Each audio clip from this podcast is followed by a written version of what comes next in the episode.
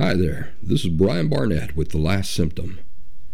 When I started The Last Symptom, I never in a million years imagined it would grow as it has. In these early shows, especially, audio quality was often iffy, and there were references to services or online groups that are outdated and no longer in use. Great improvements have been made. Where should you go for all of the most up to date resources that I offer? TheLastSymptom.com is my permanent website full of free resources where everything is always up to date and that I encourage you to refer back to often. There are also a few modest paid resources at TheLastSymptom.com. These support my efforts and have allowed The Last Symptom to exist for as long as it has. These include one on one phone conversations with me one on one Zoom video calls with me. And perhaps most importantly, the Last Symptom Fundamentals course, which is a two week, intensive, pre recorded online video course that is far superior to things like DBT. The Last Symptom has a flourishing YouTube and Rumble channel where I publish regular orange slices, which are condensed video insights of 5 or 10 minutes in length. If you're just now discovering the last symptom, welcome. I hope you will find every insight and resource you need here for authentic and permanent recovery from emotional disorders such as borderline personality disorder. Now, on to the show. Brian Barnett is just a regular guy. He's not a doctor, he has no legal license in any field of mental health nor emotional health. Brian Barnett merely shares the insights he has gained from his personal experiences for anybody who may choose to use such information as they individually and personally choose, while accepting full responsibility for their own individual thoughts, feelings, and behaviors. Brian Barnett assumes no responsibility whatsoever for anybody's individual choice to expose himself or herself to any information that Brian Barnett shares and by listening to this program, you are acknowledging that you and only you are responsible for your own thoughts, feelings, and behavior. Happy Thursday, everybody. This is Brian Barnett. Not having a good day. This is the uh, second time I've had to record this. First time, recorded it all the way through, and guess what? My microphone wasn't plugged in, so that's the first strike against me. Uh, the second strike against me is I've got a cold, and I feel kind of miserable. So I'm going to try to be pleasant here today and and make this uh, optimistic and fun. But I got a cold two three days ago and and it's it's hanging on. I am very very happy to have you here. I'm the creator and host Brian Barnett. Welcome. I want to thank everybody for the feedback. Last episode, I asked for some feedback regarding the length of the show, and I got much more feedback than I expected to get by far. I would say 99% said that they like the longer episodes, the, the almost hour format. So for for those of you who like the shorter bits, the 20 minute episodes, I'm going to be honest with you. I'm going to go ahead and go with the longer episodes. Okay, so I'm trying to please everybody, and you know that's impossible. But um, that's that's I want to be open with you, and I want to be fair with you, and I want to be uh, uh, honest with you that obviously I, I, I kind of got to go with what everybody, what the majority prefers. For you individually, I want you to know that uh, your voices carry a lot of weight with me. So I'm going to see what I can do. Stick with me. We'll we'll figure it out. All right. How's your week been going? My week, as you know, I've got a cold. I feel kind of miserable. I'm sitting here drinking a hot toddy without the tea, which uh, is my that's my running gag, you know. So I'm sitting here sipping some uh, Mr. Hooch to try to kind of smooth my my throat out and and get me through this. So forgive me if I break out into song and dance or anything like that. Have you had any great epiphanies or wonderful revelations this week? Which particular aspect of emotional health has been your focus? Have you been able to look at yourself with compassion and patience while at the same time holding yourself to solid, reasonable expectations? It's all context, you know. If you can see the context, this teeter totter balance will be much easier. When to be appropriately hard on yourself in terms of guilt, and when to cut yourself some slack in terms of compassion and patience. Now, let me ask you this. After you've failed to be perfect, after you have failed to be perfect, I worded that that way on purpose. When you're going about things and you make a mistake or you you know, you fall short of what you wish you could be, recognize it as that. I failed to be perfect. So after you've failed to be perfect, have you quickly tested to see if what you were feeling was shame or guilt? And if it was shame, did you then quickly reject the shame? Or maybe shift your perspective so that the shame could be converted into guilt? Or better yet, did you consider everything in the proper context and come to the conclusion that neither shame nor guilt was appropriate? given the circumstances. Remember that perfection is unattainable. It's unattainable. No matter what, you're never going to always treat others perfectly. You're never going to always say the right thing. You're never going to always perfectly resist your imperfections and do the right thing. You're never going to always react appropriately. So sometimes neither guilt nor shame is constructive. Sometimes, not always, but sometimes, it's appropriate to put an arm around yourself and say, you know what, buddy? That was just normal human imperfection at work there. It's okay. In the past, we've discussed the differences between ability and capacity. You see, it's reasonable to expect anything of ourselves that we are unable to do. Now, maybe you think I made a mistake there in the way I worded that, but I didn't. I'm going to say it again. It is reasonable to expect anything of ourselves that we are unable to do. Why? Well, because being unable to do something doesn't mean that we're incapable of doing it.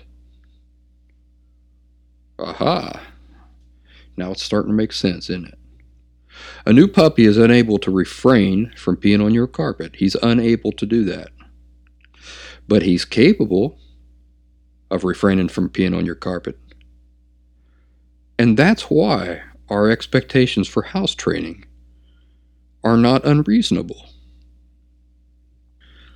So, anytime you fail to be perfect and you start to beat yourself up, ask yourself this Am I being reasonable with myself?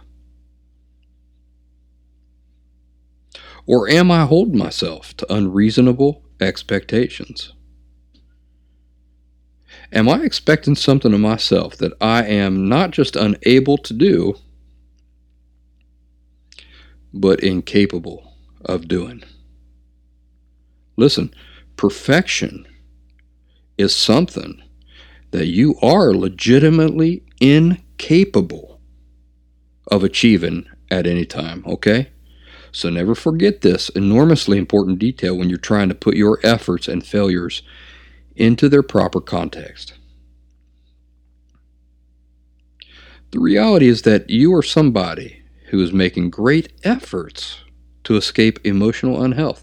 Now, many people will never have to do anything like this. And it's also not something that many people could ever possibly understand the real nature of. So, many people, uh, that is, emotionally healthy people, do not have your struggle. And guess what? Guess what?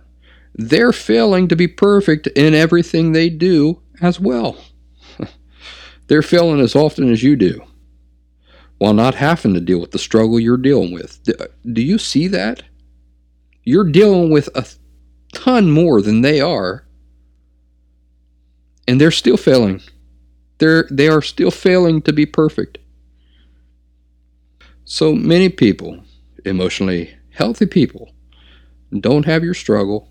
They're failing to do everything perfectly, just like you and they're not dealing with the same struggle you're dealing with.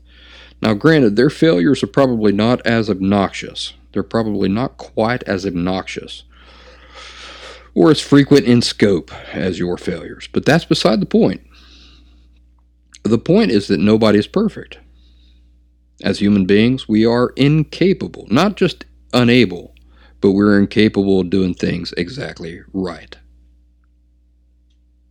So remember that and recognize that your positive efforts are a legitimate reason to be patient and unusually patient and forgiving with yourself as frequently as is appropriately possible.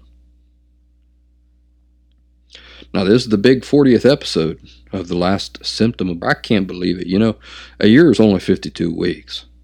So, We've come a long way, haven't we? My week has been good, despite this cold and this miserable state that I'm in. If I could breathe, it'd be a lot better. But I, I started lifting weights with a friend of mine this week. And I had been trying to talk him into joining a local gym with me for the past month.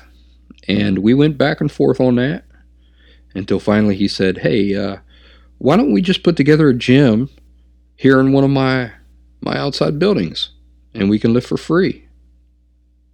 And a lot of this had to do with the fact that uh, his wife is the type that will nag him until the end of time about what sort of women are at the gym with us, what they're wearing, if he accidentally brushed shoulders with any of them, if we made eye contact with them, uh, and that sort of thing. She's unusually protective but bless his heart, he uh, he generally chooses to keep her happy. and I'm not saying I agree with the extent that he goes to to keep her happy. I think it's kind of uh, I, I think that he probably goes to an unhealthy extent to keep her happy, but it's his life and not mine. So the buddy I'm telling you about, he and I share the same name, Brian, and he along with another guy named Alan, were my best friends in grade school. Grade school. Here in the U.S., it's uh, kindergarten to about fifth grade. And so Brian and I, we met each other on the first day of school in the fourth grade. And I still remember the instant we started talking. I mean, I remember exactly what I said to him. But anyway, he and I and Alan. Then became best friends. We were a tight threesome until we moved on to high school. Then our class schedules and, and life pulled us apart.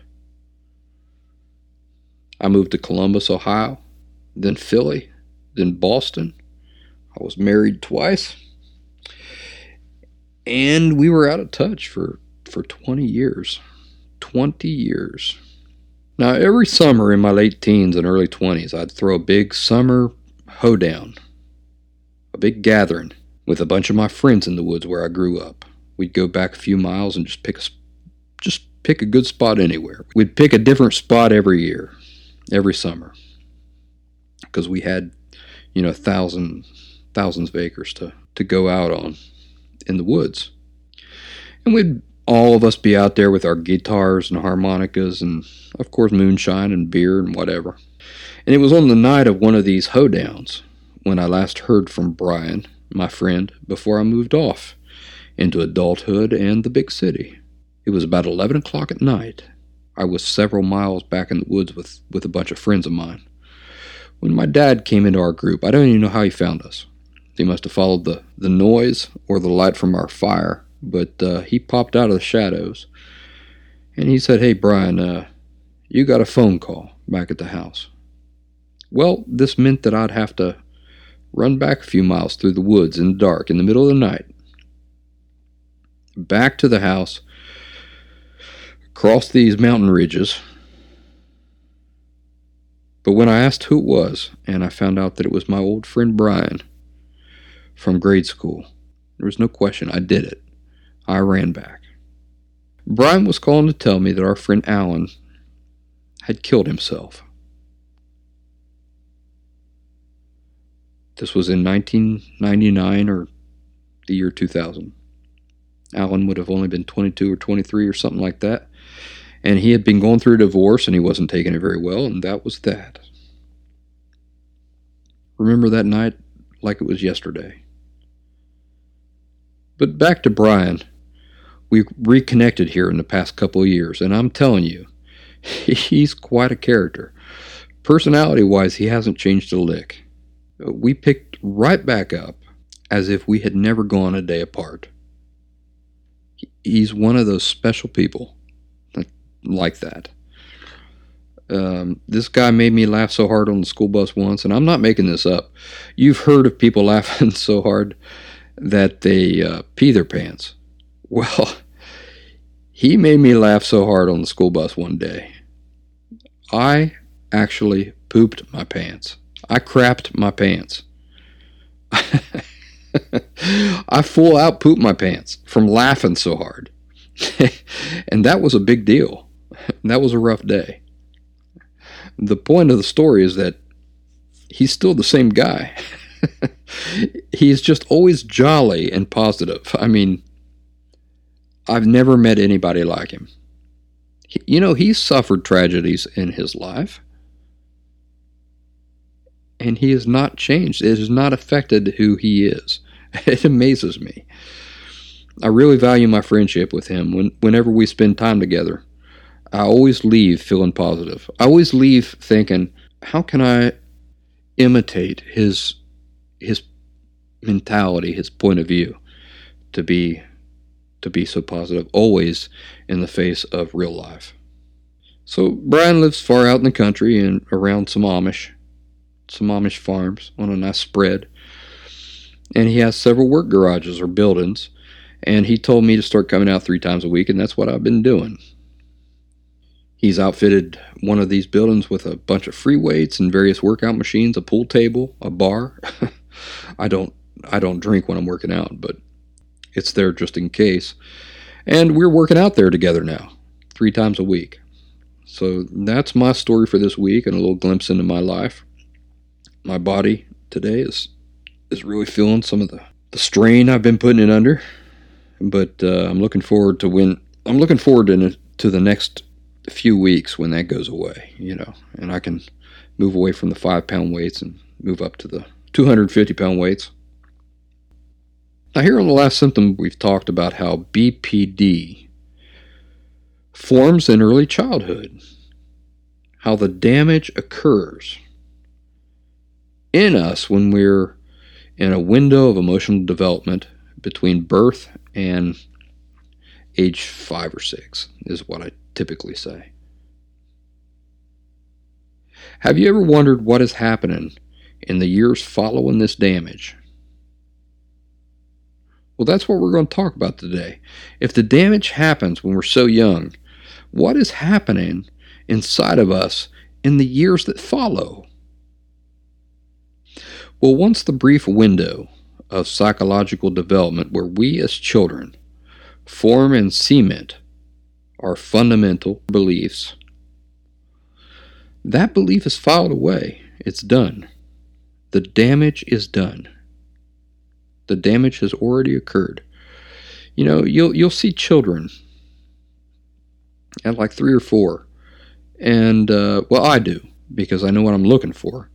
But I'll I'll talk to them, and I can see that they are hiding. They're they're holding back so much of themselves. Why are they doing that? What has happened to a three year old when you talk to them and say, "Hey, let you let me see you." And they hide within themselves. What has happened to that child? Children aren't born that way.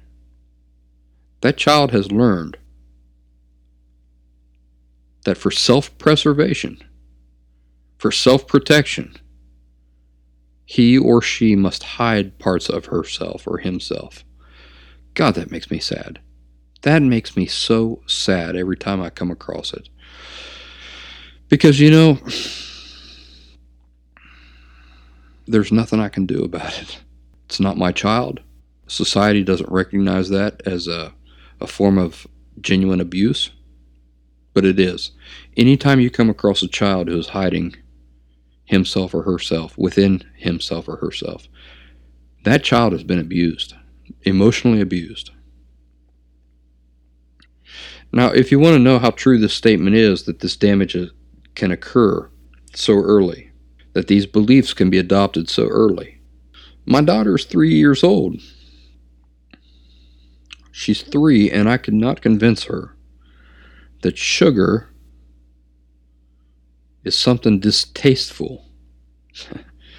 no matter how long I sat and reasoned with her, her repeated and consistent, direct experience with it has already convinced her down to her bones, down to her toes, that the opposite is true. She's not going to listen to me. She already knows the truth.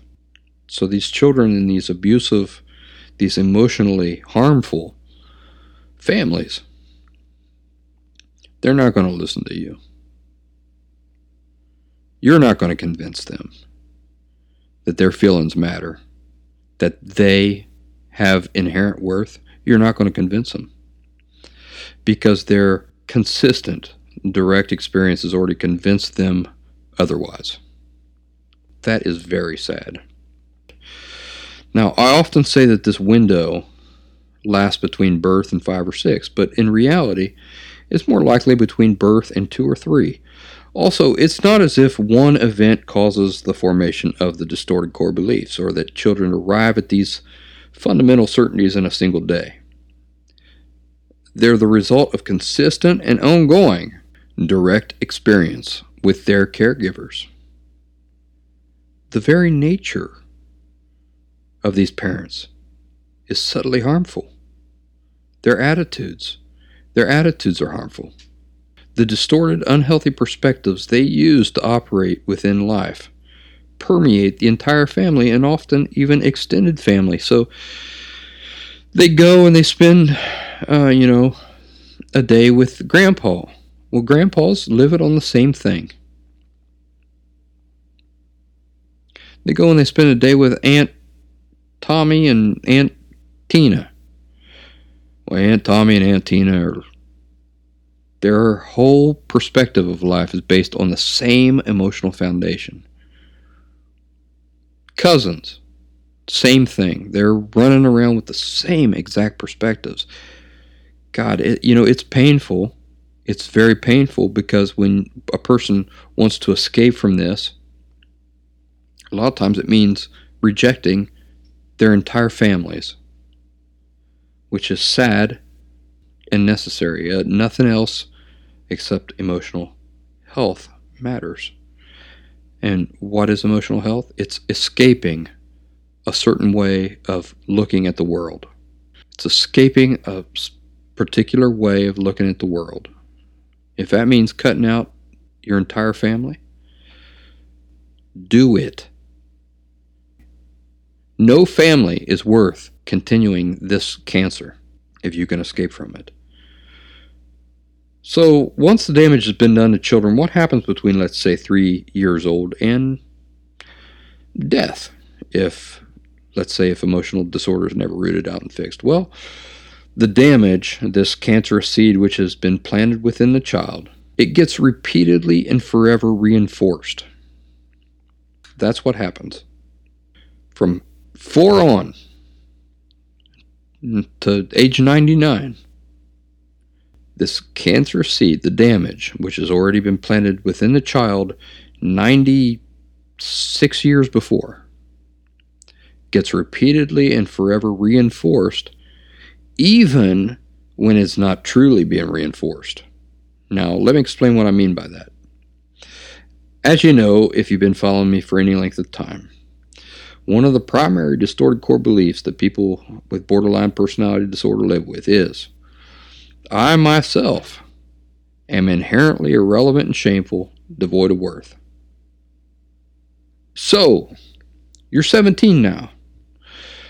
And I'm going to give this to you from the perspective of a boy because that's what I'm more intimately familiar with. You're 17 now and you ask a girl for a date and she says no. We're going to take a look now at how the emotionally healthy person responds to this as opposed to the emotionally unhealthy person, all right? So you're 17 now, you ask a girl for a date, she, she says no. What happens within the emotionally healthy person? Well, he feels a brief sting. Where does the sting come from? The sting comes from the fact that his dreams are not going to come true. Oh, man, it hurts. She turned me down. But why is he feeling that way? Is he feeling that way because he's a piece of shit?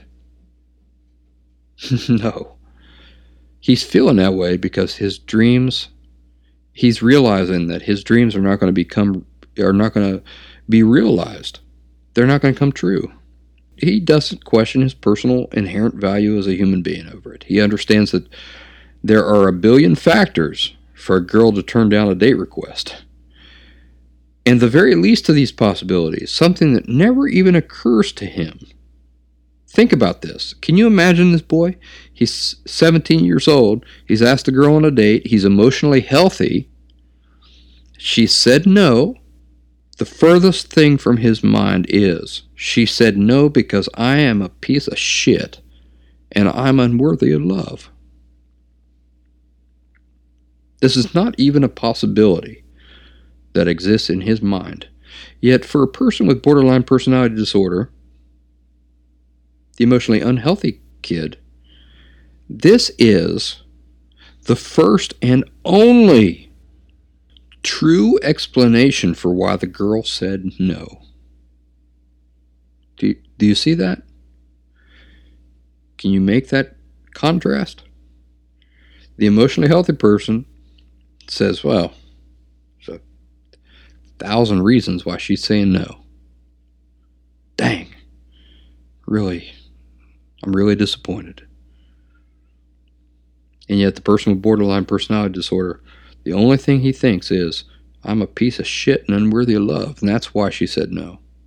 Think about this. Even if the girl were to say outright, I don't want to date you, Tommy, because you're a piece of dung and you're unworthy of love.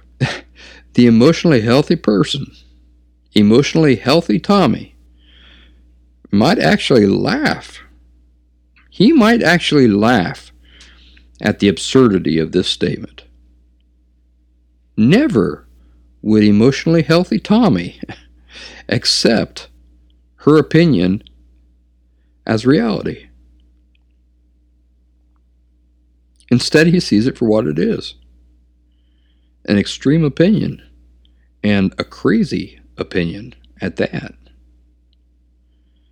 You know, opinions are, are simple to reject.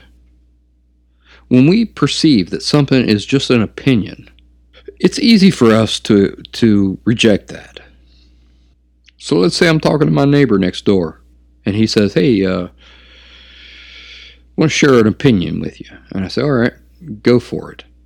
And he says, uh, "Well, the way I figure it, the Japanese built the Egyptian pyramids, and they did it by using robots." well, I can look at him and I can keep a straight face out of respect for him. And I can listen to his opinion and uh, I can be polite about it. Okay, well, interesting. Interesting opinion you've got there. What am what is going on inside of me? This guy's nuts. this guy's nuts. I don't even know if it's worth my time to try to explain to him why that can't be true. You see what just happened there? He expressed an opinion, and internally I rejected it. I might have been polite, but internally I rejected it. He's crazy. I don't know how he come to this conclusion, but that's it's just nuts. But what happens with a person with borderline personality disorder is that when something as nutty as this happens, uh, it's just confirmation of what they already believe. Now, the person with borderline personality disorder, here's an important thing. He or she does not even need the girl to come out and specifically say such things in order to believe that the message is there. But what's more is that he accepts the imaginary message of this rejection. You know, two things are happening here. First of all, the message in the rejection is not there, but he's hearing it anyway. Secondly, the message that he imagines is there, but is not there, he is accepting as not simply one person's opinion, but as confirmation of fact. The person with borderline personality disorder has already lived his entire life, 17 years, believing that he is a piece of shit, devoid of worth. So when she says that, no, I, I, I can't go out with you. This rejection simply confirms and reinforces what he has already known for 17 years that he's a piece of shit. He's devoid of worth. That's why she said no. Now, variations of this happen during all the years of one's life. Once the incredibly subtle, yet destructive seeds of borderline personality disorder have already been planted. You know, you walk around getting your beliefs confirmed and reinforced at every turn. Every negative thing that happens confirms what you have already known all along. Ah, well, that's to be expected because I'm devoid of worth and I'm a piece of shit. That's that's why that negative thing happened to me. Now, these confirmations are real confirmations during the years that one still lives at home. That is to say, that the parents your parents genu- genuinely were communicating that message that you were hearing. They were communicating it either intentionally or unintentionally. Whether it was intentional or unintentional, that's irrelevant. Out in the broader world, this is typically not the real message being communicated.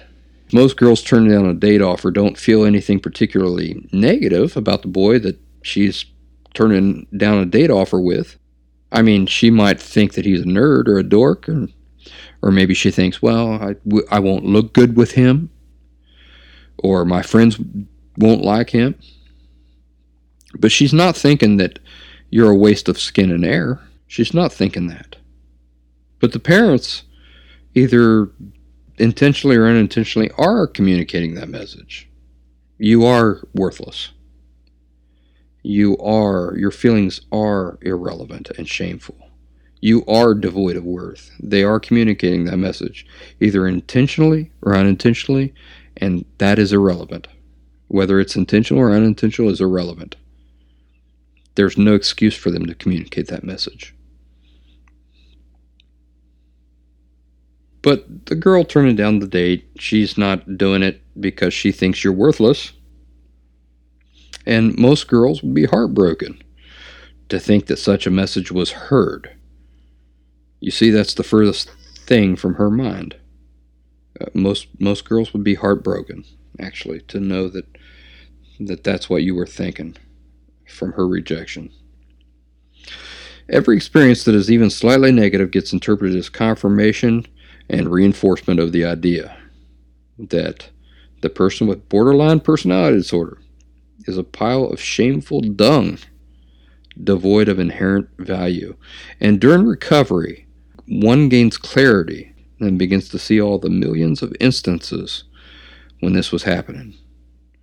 And this is helpful for understanding the reach that the tentacles of this disorder have had throughout all aspects of your life. And this is helpful in then eliminating the distorted core beliefs with time.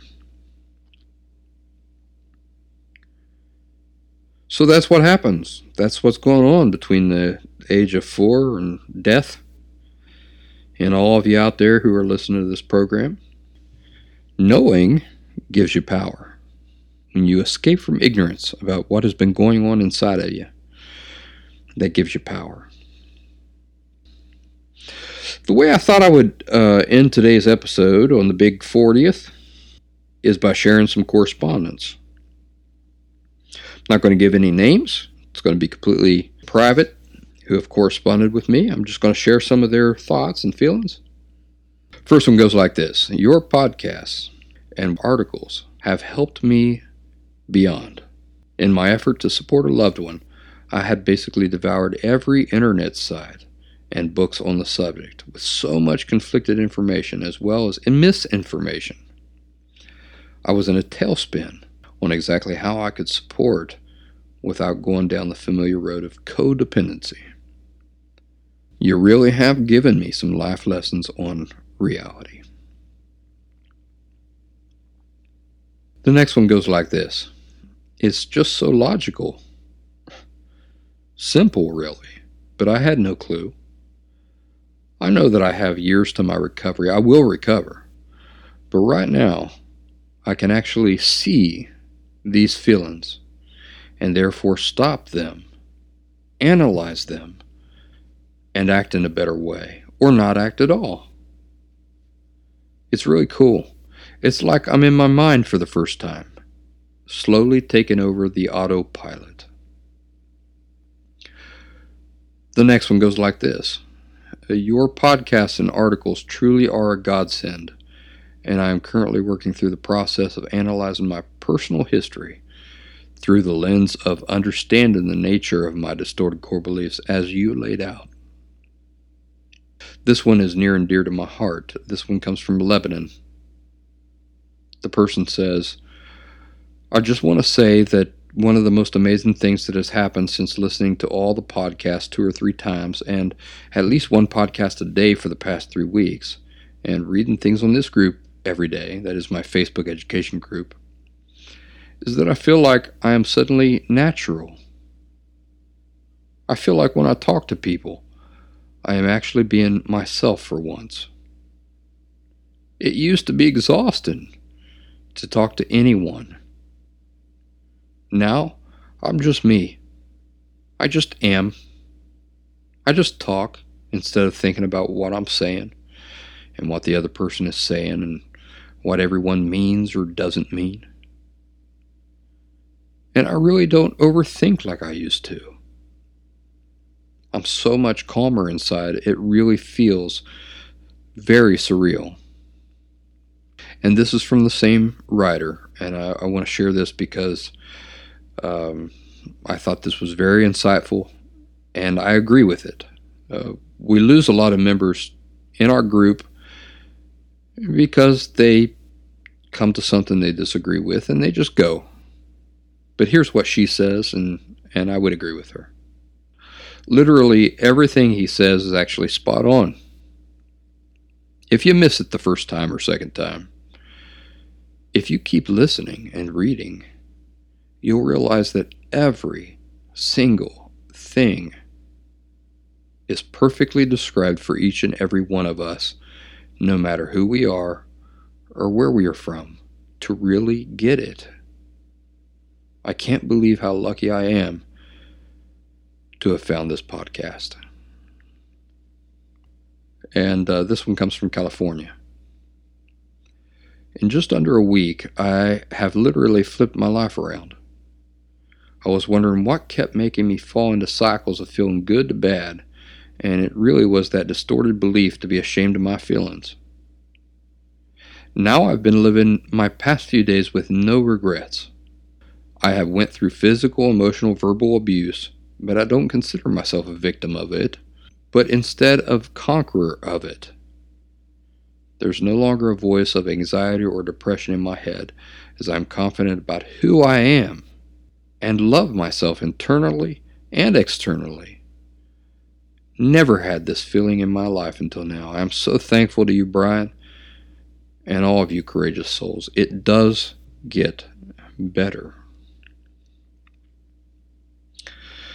This one from the UK says uh, This page, that is my education group, has influenced and changed my life more than you know. Another one from the United Kingdom says, Thank you so, so much, Brian Barnett. I have lived knowingly with borderline personality disorder since 2013, diagnosed in May 2018. Previously, I believed it to be depression and anxiety, which I would be living with for the rest of my life. I'm now on my second listening of your podcast 1 to 37. You've given me more hope for a full recovery than any person or technique. Thank you, thank you, thank you. Here's another one from the UK, which is, uh, touches me very, very much. Brian, I've listened to all of your podcasts several times, but you hit the ball out of the park with this one. She's talking about uh, the episode where I discussed uh, shame versus guilt. She goes on to say, This is the message that was the beginning of turning things around for me. As you know, I've followed you since this other website that I used to contribute to, and it's taken a while for me to grasp this concept. Learning the difference between shame versus guilt has been invaluable for me. This truth led me to seek an understanding of my value, which has been a very personal, spiritual journey for me I'm not the same person today I was four to five months ago.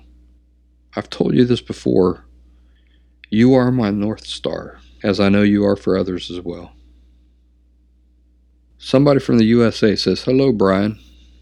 I found your podcast in February 2019 at the point of my rock bottom. I listened to 33 episodes in five days. I then listened to them all again including all the new episodes. I now find myself excited for Thursday afternoons at the gym with your podcast. You saved me. Regarding your question about the perfect amount of time for your podcast, my answer is for you to take as much time as you want. I'll keep listening. Thank you for saving my marriage, my relationship with my kids, and my life. My turnaround is nothing short of miraculous. 51 years with BPD, and you have broken the shield in five days. Plenty of work left, but I am on my way to full recovery. Well, I hope um, that this evening you're enjoying listening to this podcast and that it helps you knock out those. Uh, those bench presses. I'm going to close with this one. This is the most recent one I got within the last uh, two days. Hi, Brian. Wanted to let you know that I love each and every show. They all help me a great deal, whether I realize it at the time of listening, sometime after, maybe even some yet to be determined time. Your shows are quite honestly the only connection I have outside my own self and my own family. And my family consisting of only three minors, I'm not entirely sure they keep good company or that it's company that I should even consider company at all, especially given my overwhelming need to talk about how hard it can be, how alone it feels, how their problems are so, I don't know, trivial compared to the yet to be realized issues I may have caused in their lives. Of course, I try my best, as everyone claims to do. But it's so excruciatingly lonely sometimes. I look forward to your podcast every Thursday, not only for the education, but the company. the way a familiar voice reading poetry I'd long since forgotten can somehow make the loneliness linger a little less. Thank you so much for doing what you're doing. I'm so grateful. Well, in honor of that, I am going to read some poetry to close out this episode. It's called I Carry Your Heart with Me, one of the most unusually beautiful poems. I carry your heart with me. I carry it in my heart. I am never without it anywhere. I go, you go, my dear. And whatever is done, by only me is your doing, my darling. I fear no fate, for you are my fate, my sweet. I want no world, for beautiful you are my world, my true. And it's you are whatever a moon has always meant, and whatever a sun will always sing is you. Here's the deepest secret nobody knows. Here's the root of the root, and the bud of the bud, and the sky of the sky, of a tree called life which grows higher than soul can hope or mind can hide.